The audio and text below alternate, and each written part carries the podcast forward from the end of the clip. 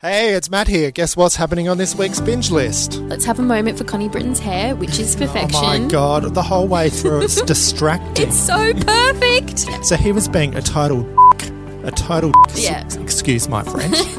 and No, valid, valid. so uh, any sane person on a first date where there's no commitment yet, where you see that behaviour, you say bye. yeah. I would recommend perhaps watching this and uh, having a drinking game. Yeah. Every time someone says penis, take a shot. You'll be drunk after 10 minutes.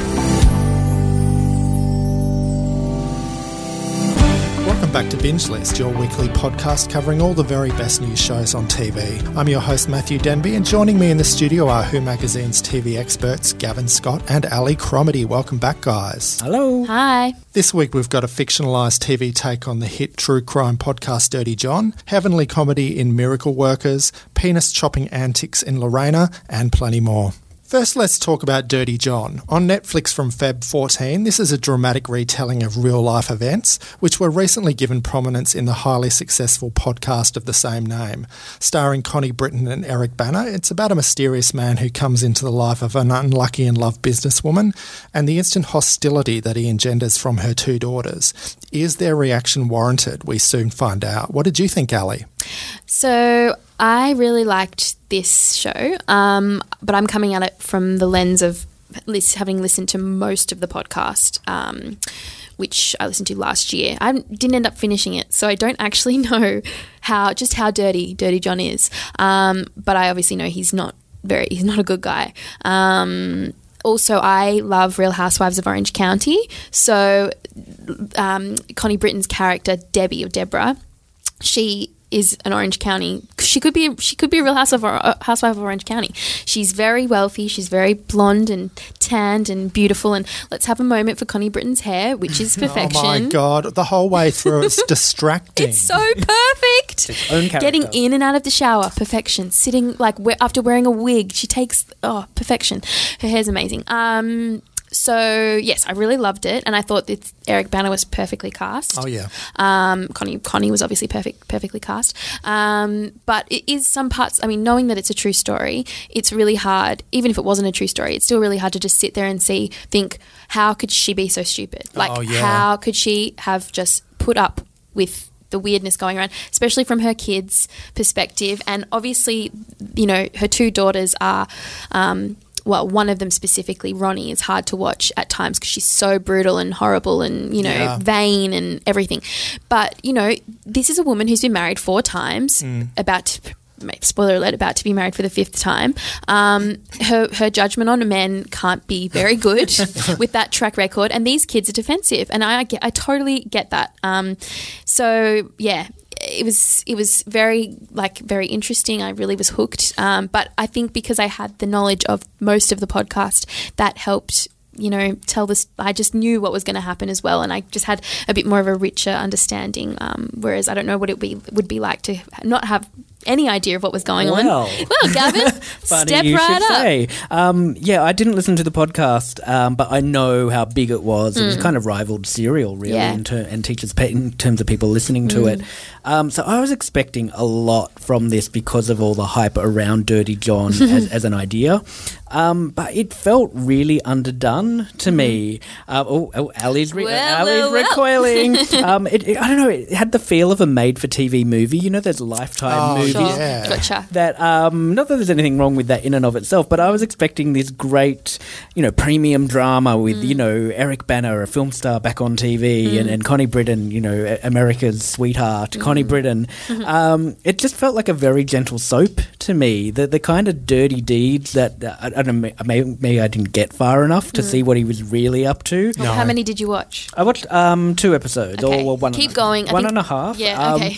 and You need a bit more. the worst thing you seemed to do was to sit down and drink a No. beer at that family There's more coming. Okay. Keep watching, Gavin. But this is my problem. Why wasn't it in episode one? Well, Why because wasn't we're there? discovering as she is, aren't we? Sort of, maybe. Mm. Uh, there was some foreshadowing in the very start of the first episode, which obviously they did to go, look, there is something coming. But I Mm. Thought by halfway through episode two, Okay.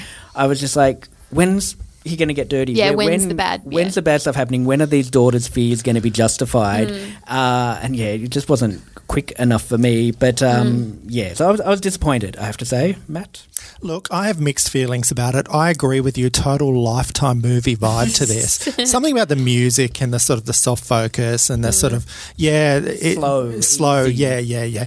One thing I found interesting about this, and you touched on this a bit, Ali, is that all of the characters, to some degree, are really unlikable. Um, Eric Bana is fantastic in this. He's really showing his acting chops. He by, he blows everyone else off stage. I think. Yeah. I think he's really really good as this horrible character. Um, Connie Britton, yes, the hair got more attention than her acting. I think in this. Now the characters. Uh, one when um, Dirty John first arrives for his date, he turns mm. up at the house, and the daughter. He hasn't done anything wrong at this stage mm. at all, and the daughter is so rude and vile to him. She immediately rejects him because he isn't dressed well mm. enough, and we're supposed to think, "Oh, who's the bad guy here? They're all repellent actually on different levels, and then Connie Britton, who, as you say, has been married four times, gets this massive, massive red flag on the first date when he flips out when she asks him to leave her bedroom. She doesn't want to have sex on the first day. She Yep. really politely and gently asks him to go into the living room. when he creepily lays on her bed and like mm, like p- mm, pushes himself into the pillows and Yeah. oh, it's creepy. Very manipulative. Yeah. So he was being a total dick. A total dick. S- Yeah. excuse my French. and No, valid, valid. So, uh, any sane person on a first date where there's no commitment yet, where you see that behaviour, you say bye. Yeah. She didn't. yeah. That yeah, that did She's surprise me. just so lonely. I think she's painfully lonely. Surely she just can't. She needs a man. Get a dog. yeah, Right. just oh, made me so like upset for just women or people or Yeah. single women. That did shock me. Yeah, why did she go back? Go why did she agree to a second? Because he date? said everything sh- in the next part. He said everything she wanted to hear. I guess. Mm. I don't know, but yeah, you're right. There's so many things that he does, and you're like, no, walk away, and then she just doesn't, and then yeah. Yeah, So- yeah. I guess that the timing of this is perfect uh, because it's coming out on Valentine's Day. Mm. Oh, So it- God. it is That's a sick joke. It's a cautionary tale. yeah, a cautionary tale for idiots. I think any sane Yeah. person would know to flush Dirty John down the toilet after the first date. Yes, it is compelling enough to keep watching. Mm. Um, I wish that there was someone we could have really rooted for, Mm. but you know, apparently this is based in uh, in the truth that we Yep. all know about the podcast. So maybe those characters aren't as interesting or nice in real life. Who knows?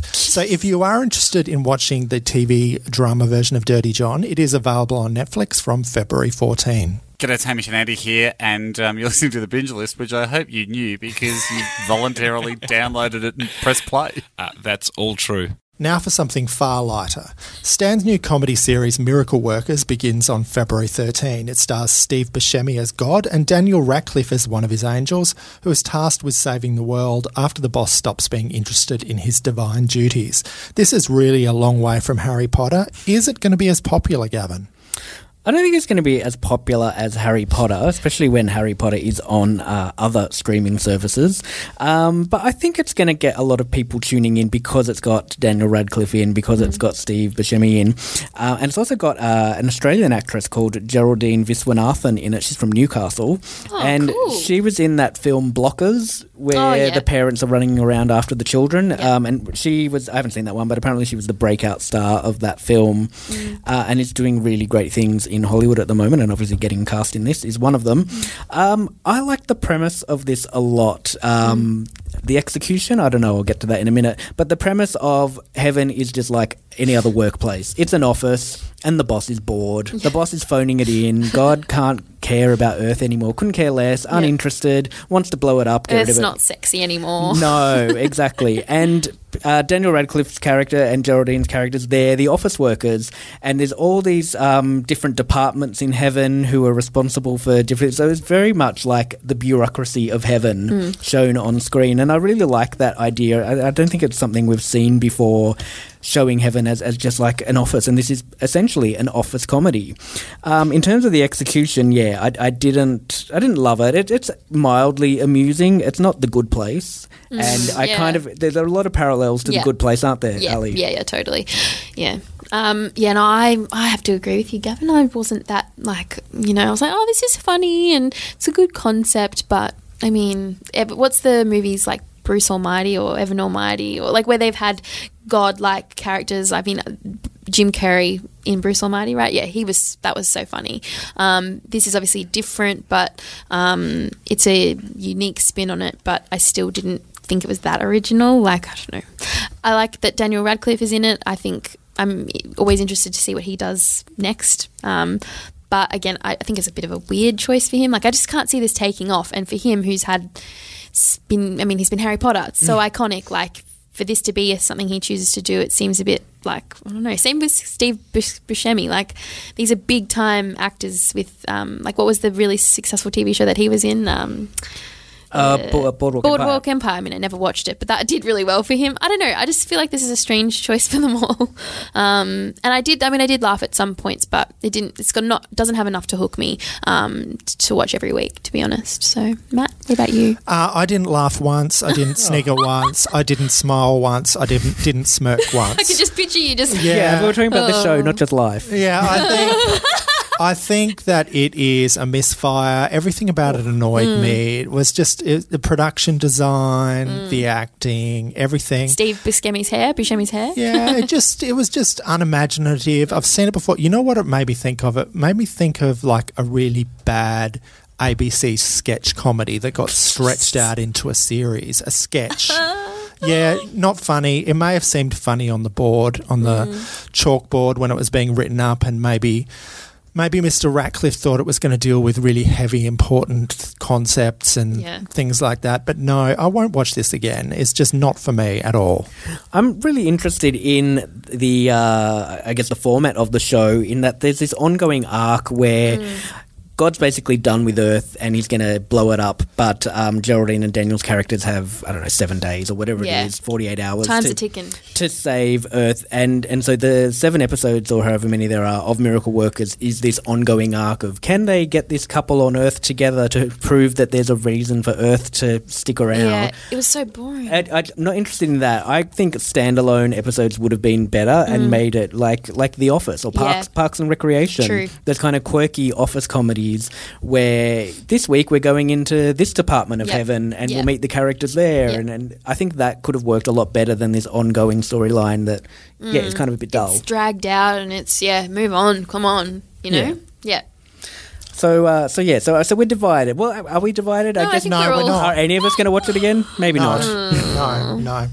Okay, well, if you're keen on miracle workers, despite everything we've warned you about, Hey, if you love Harry Especially Potter, Matt. yeah, yeah, it begins on Stan from February 13. binge list. We dealt with a fictionalised real life crime earlier in the show, and now we're going to talk about one of the most famous crime cases of the early 90s. Amazon Prime is debuting its new four part docuseries Lorena on February 15. It deals with the notorious 1993 case in which American woman Lorena Bobbitt cut off her then husband John Wayne Bobbitt's penis. Beyond the cheap shock factor of the crime itself, the series expands to view the case as the cultural phenomenon it was at the time and digs into wider issues that were associated with it, like Lorena's allegations of marital sexual assault. What did you think of Lorena, Ali?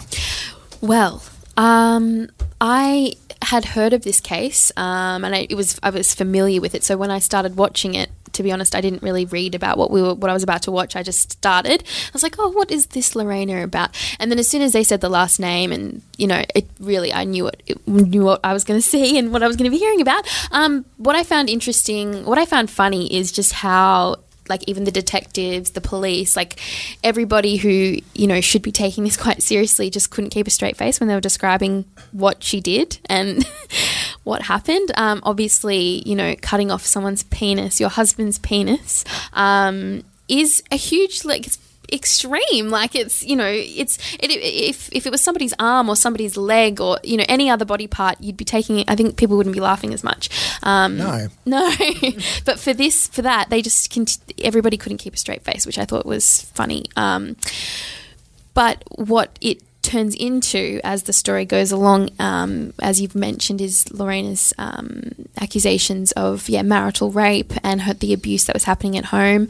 Um, I haven't seen beyond the first episode um, to know how it all works out and and what happens, but um, and I was probably yeah definitely too young to remember it, um, having lived through it. But that is really interesting to me, especially with the time that we're in now, and obviously the Anita Hill case is um, brought up in the first episode, um, which you know that was to do with she's a she's works in American politics and it was a famous case of her uh, alleging rape um, in the workplace. And anyway, times have changed since then. Women are listened to now, um, but it yeah it began such a important discussion and. Yeah. So, what about you, Gavin? What did you think? Yeah, because how old were you when all this happened in '93? You were about yeah, three. I was you? would have been three or thereabouts. But the yeah. fact that you grew up and heard about Yes, it I just shows what what a massive case it was. And I, rem- I remember at the time I was a little bit older, a Mm. Yeah. couple of years older than that. Um, and it was it was huge, and it, it was on every talk show, and every stand Mm. up comedian had a little Lorena Bobbitt bit in, in their set. Uh, and, and and so I'm surprised it's taken this long actually for um, a, a docu series like this. yeah, it and writes they, itself. and they speak to Lorena and they speak to John Wayne, and it's like got great access to everybody. Yeah. But um, I do like you. I did enjoy the undercurrent of mild amusement in that first episode, where yeah, you've got these forensic scientists or whatever Yeah. talking to the camera Like the and most then. serious of jobs. and then cracking up, cracking up about oh yeah, and, and the penis was in a and where field. was it? Was it in the dishwasher? Was it in the? Yeah, she took it with her and then she threw it into a field and I almost stood on it. Yeah. No, oh. they thought at first that she'd swallowed it, remember? Oh, yeah, yeah. oh gosh. But, But, even um, the surgeon describing when they're like stitching it back on, and like, oh my god, I just it was so funny. It, it was funny, and it was. I, I think I would recommend perhaps watching this and uh, having a drinking game. Yeah. Every time someone says penis, take a shot. You'll be drunk after ten minutes. Um, so yeah, it, but then it does turn. It, it turns very Yeah. serious, and so I, I did like that they gave the uh, other elements of this case the serious coverage that, that Mm. it deserves. Um, and, and before I throw it to you, Matt, I, I would just like to note that this is our second week in a row. With a penis-related show. Last week we talked about the show called Penis, and now we we're talking about Lorena. Yes, yes, dicks everywhere. Yeah, look, it's a it's an, an entertaining show for uh, those of us who remember it. It was a huge tabloid sensation at the time, and it does um, treat the subject matter in quite a tongue-in-cheek way, at least in the beginning. And then, but you've also got the really gratuitous stuff, like they show the crime scene photos, like they, they actually show a photograph of the penis Yeah. laying on the ground, I couldn't severed. believe it. Yeah, and then they show his crotch with the penis missing, and then they show the mattress, which was covered Yes. in like a huge pool of blood. That was disgusting, and describing Yeah. how much deep the blood went, and I was like, oh, okay, yep, we're going for it. And, and Lorena had had the good. Um, I, I don't know. She was kind of amused at what she'd done, but also mortified at what she's kind of like. I can't believe I actually did it. Yeah, I know. Yeah, and there are some nuances with Lorena that we haven't covered yet Mm. already. Um, the fact that, uh, according to his version of events, at least, she was upset that he'd decided to divorce her, Mm. and then in uh, when when she was taken in by the police, she, um, by her own admission, said um, the reason I did it was because he was a selfish lover and he wouldn't wait for me to finish, and he'd just you know roll off and go to sleep. So there you are there are different versions of why this happened.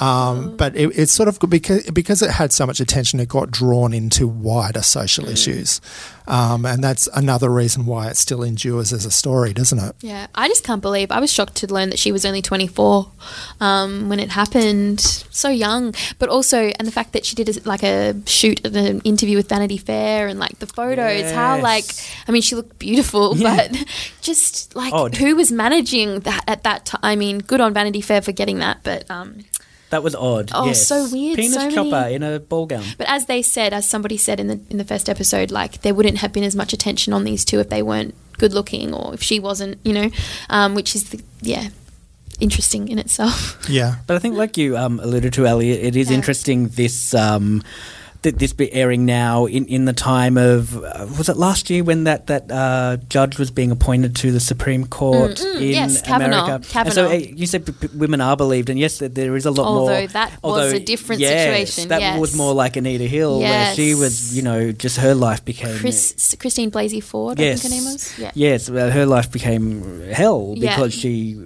went on the record about what had He had allegedly Kavanaugh? done, yeah. Yeah. And then he was still appointed, which happened with what's his name, Clarence Thomas. Is that it? Yeah. Yeah, so um, so I, I think yeah, i it is still relevant, um, even though times have changed, and with Me Too and Times Up and, and things have Mm. improved, they haven't improved completely. So uh, yeah, I, th- I, th- I think there's still reason for this to be airing now. Yes. Yeah, yeah.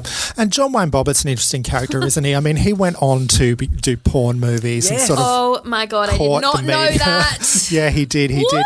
And um, he's he's not a pers- particularly sympathetic character. He's just like, uh, and and the way that the camera sort of leers at him in this really sort of classist way, like they have this shot where he he comes in and sits down on this horrendous bogan With couch, his big keep The, cup. the world's largest cup. and he goes, "Is this the right cup? Should I get my other one?" Yeah, I I've got my silver one. Yeah, so it's sort of like there's a bit of snobbery and Oh. sort of class loathing in, in the way that this has been filmed and, And so he on and starts so making forth. jokes about it himself, like if I should do a stand-up career or whatever. Yeah. So what? He got into porn. He did he did a couple of porns, What, would you, what were they? Did they have a funny title? Like um, one, there uh, a- first one was John Wayne Bobbitt Uncut. oh, And on that note, Yeah, it was widely reported at the time. I've never seen this film.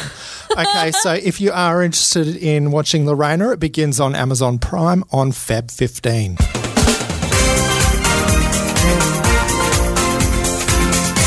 And in TV news, Australia this week joined most of Europe in being able to choose our Eurovision entry after the airing of Eurovision Australia Decides. What do you think of the choice, Gavin? I agree wholeheartedly with the choice. Well, I think there were two uh, contenders who, who could have represented Australia, and I would have been happy with it. But um, I'm very glad that Kate Miller Heidke has been chosen to go to Tel Aviv in May to represent Australia. And yeah, we've seen pop opera before at Eurovision, but um, we haven't seen it from Australia. We've seen kind of very increasingly generic pop R&B songs going from Australia. So it was really nice for us to choose something quite different, quite out there. Uh, so either Kate Miller Heidke or Electric Fields were the other act I thought would have been great, which was the uh, bilingual electronic duo who performed in English and an Indigenous language, uh, 2000 and whatever. I think that would have been a great representative for Australia as well. But I was glad that, that Kate went. But Matt, I was shocked that uh, you don't actually know who Kate Miller Heidke is. Look, I've heard the name, but I'm just not that interested. I'm not the musical theatre person that you are. Oh, ten times ARIA nominated Kate Miller Heidke. Oh. She, she's not really a household name though. well, She will thank be you, now. Ali, She thank will you. be now. Gavin's being very feist, feisty today. He's really got the knife out. Yeah. I'll call him Lorena from now on. oh God. but uh, yeah, I mean, I think had Kate won uh, any of those ARIA nominations, she might be a little bit more famous. Yeah. But she's kind of like always the bridesmaid at, at the ARIAs, it, it seems. But she did co-write, and yeah, th- this is the musical theatre thing you were referring to. She co-wrote the uh, Muriel's Wedding musical. Oh, which good on her. Uh, debuted, I think, last year. Yeah. Uh, which was great, by the way. And, and I don't love, I actually don't love theatre, but um, I did enjoy the Muriel's Wedding musical. Um, but I just think it's nice that we're getting two big Yeah. Eurovision events each year. Well, three if you include Junior Eurovision. Do we Oh. include Junior Eurovision? I mean, you tell me. but yeah, two big events. We get the uh, we get the Australia Decides event, which every other European country does. They have this public voted thing to choose their contender. Well, most of them anyway, Yeah. to choose their contender, and then we get actual Eurovision in May. So it just it's sharing the love throughout the year for Eurovision. Making you very happy. Making me quite happy. um, is it making you happy, Ali? Um, I mean, I just, I'm just not bothered either way. Really, it's nice. I think it's cool that we're getting involved, and I think it's fun that you know it's going to these lengths and everything. Um, you know, I like it. Actually, I do like the fact that we get the choice. Not that I took part, but um, you know, it's it adds rather than just saying, "Oh, yep, here's the person that we're sending, and Yeah. this is the song." It's um, more interactive. It's more fun. Um, I wonder if they'll make it into like its own TV series, like not just a one-off. Well, I I think in Sweden, uh, it's called um, oh, I don't know if I'll pronounce this right, but the Melodifestivalen or Mm. something like that. Which and it does seem to go on and on and on, Yeah. and there are semi-finals and finals, and Mm. there's this whole months-long process of, of finding their Eurovision entry. But it's Sweden, so come on, Mm. I'd they- watch that more than The Voice. I reckon. Yeah, they can kind of justify it. But uh, Mm. we also had Courtney Act in our Yeah. um, in our uh, top ten contenders. It was a little bit like the who's who of um, former reality show contestants. 'cause we had Alfie, True. and uh, Tania Doko, who was once a Bachelor girl, obviously, but she was also a Oh. judge on one of the Pop Stars series, I think, Golly. from memory. But Courtney, what, what did you make of the Courtney Act song? I Matt? really, really wanted to like it because I love Courtney Act, and I Mm-hmm. thought that her Christmas special that she did in the UK was amazing, and it really destroyed RuPaul's Christmas special. I think Courtney's incredibly talented and she's wonderful, but the song just really didn't take off. It, Mm-hmm. it, it wasn't as good as it could have been. The video I thought was a bit "Can't Get You Out of My Head." I Mm-hmm. love you, Courtney, if you're listening, but the song just wasn't great for me. I listened to all the songs. The only one that I really liked was "Electric Fields." Mm. I thought that was pretty good, but even that I didn't think, as much as I liked it, I didn't think it had any chance at all of winning the competition. And I don't think we have had a, a song good enough to win the competition since Dami Im. I'm Yeah, sorry. Dami, she did a great job. yeah, she she should have won. Let's face Do you it. How do you think Kate will go then? I, I don't know. I, I think if they up the staging, because it's all about staging Mm. at Eurovision, and she had, you know, the, the dress and that person doing weird things Yeah. behind Yeah. her on, on stage. That was weird. if they if they kind of up the ante with that and make you know really go all out with the staging, Mm. um, I think that will work. And the song, the song is is novel enough. It's not novel in the sense that we've ne- never had a pop opera Mm. thing at Eurovision before, but um, it, it's novel in and Yeah. of itself. So. I I would say top five. Will it win? I don't know. Mm, we'll cross our fingers. So this week's hidden gem is Derry Girls on Netflix. Tell us all about it, Gavin.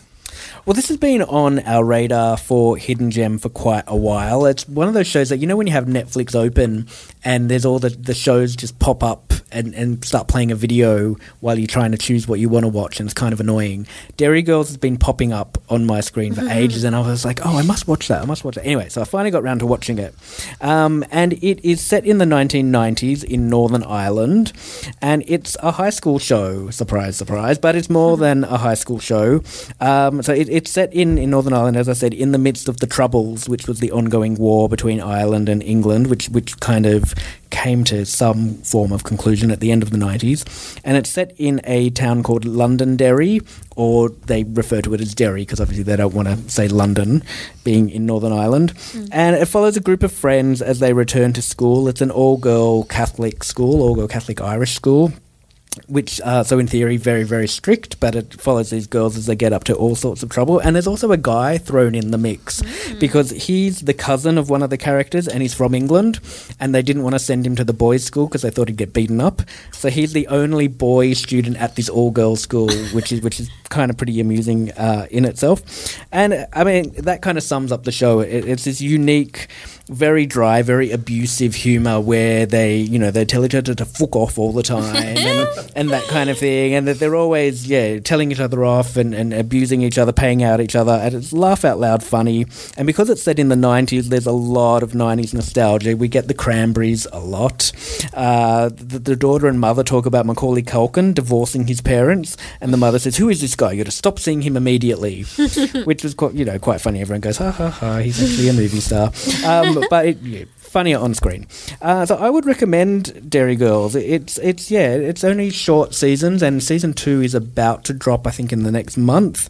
It's uh, as I said, it, it goes beyond the high school. It goes to the home life of these people living in a place which is you know war torn. Normal for them is uh, you know.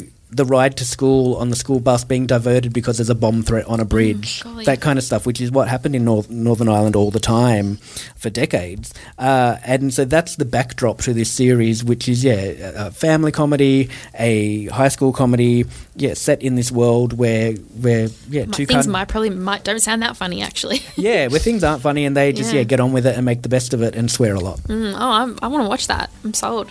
Sounds really good. That's it for this week. Thanks for joining us on Binge List. Do make sure you are subscribed on Apple Podcasts or Spotify, and you can hear us via all good podcast apps. Join us next week when we're doing an Aussie drama special with Miss Fisher's Modern Murder Mysteries and Bad Mothers. Do feel free to contact us about the show via social media. I'm on Twitter as Mr. Matt Denby. Lorraine's there as Gavin Scott 99. and you can reach Ali on Instagram at Ali Cromedy. Until next week, happy viewing, everyone. Bye. Snip, snip. Bye.